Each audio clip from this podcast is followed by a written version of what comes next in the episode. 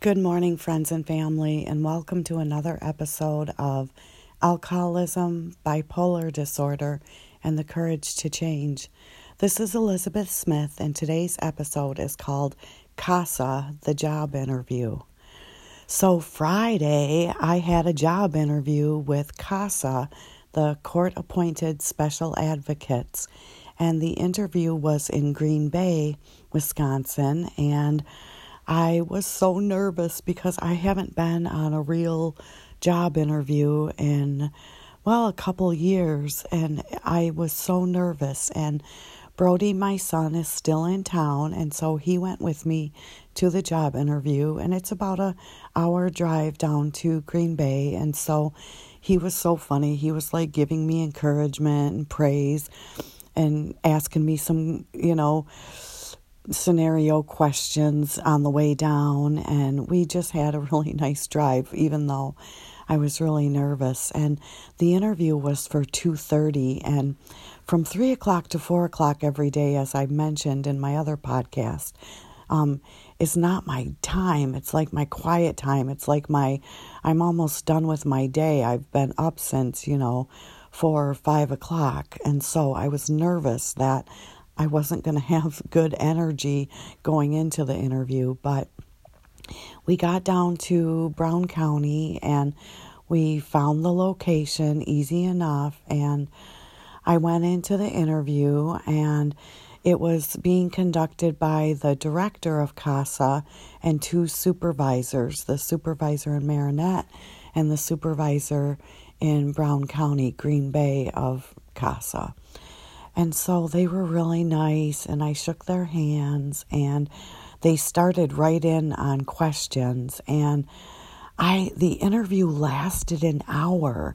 Like they all had question packets, and the questions were everything from, you know, tell us about, you know, your favorite job and why that was, and tell us about your strengths, and tell us about your weaknesses and tell us about um, the best achievement you've ever had in your career. And tell us about one of your failures in your career and tell us how you've dealt with conflict and tell us how if you've worked with volunteers and what that was like and and then tell us about your daily routine and what are your hobbies and your interests? So that's where I got hung up because my daily routine, as you all know, because I've had a podcast on routines, is to wake up really early. You know, I was up at 5:30 this morning. Actually slept in a little.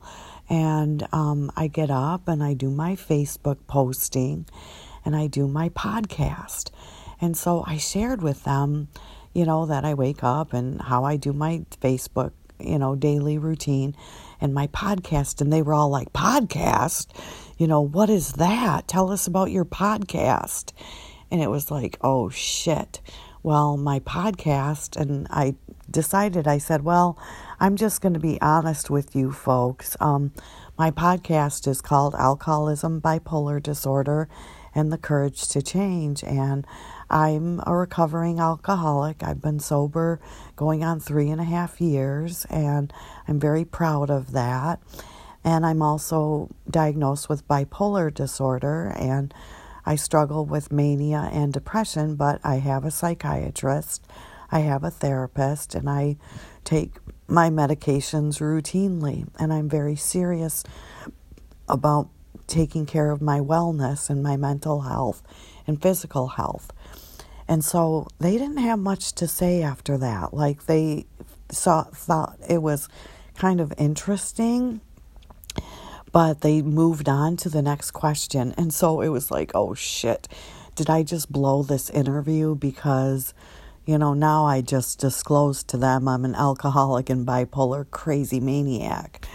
But, um, you know, the interview went really well, I thought. I thought I nailed it. I thought I really answered the questions well. I had good energy. I was polite. I was respectful. Um, and so at the end of the interview, I asked a bunch of questions, you know, showing interest in CASA and their programs and what, you know, what struggles they're having and what successes they've had. And then I asked about salary and benefits, and they said they'd email me that information. And so then I asked about, well, what are the next steps? And the next steps are to be called in for a second interview with board members.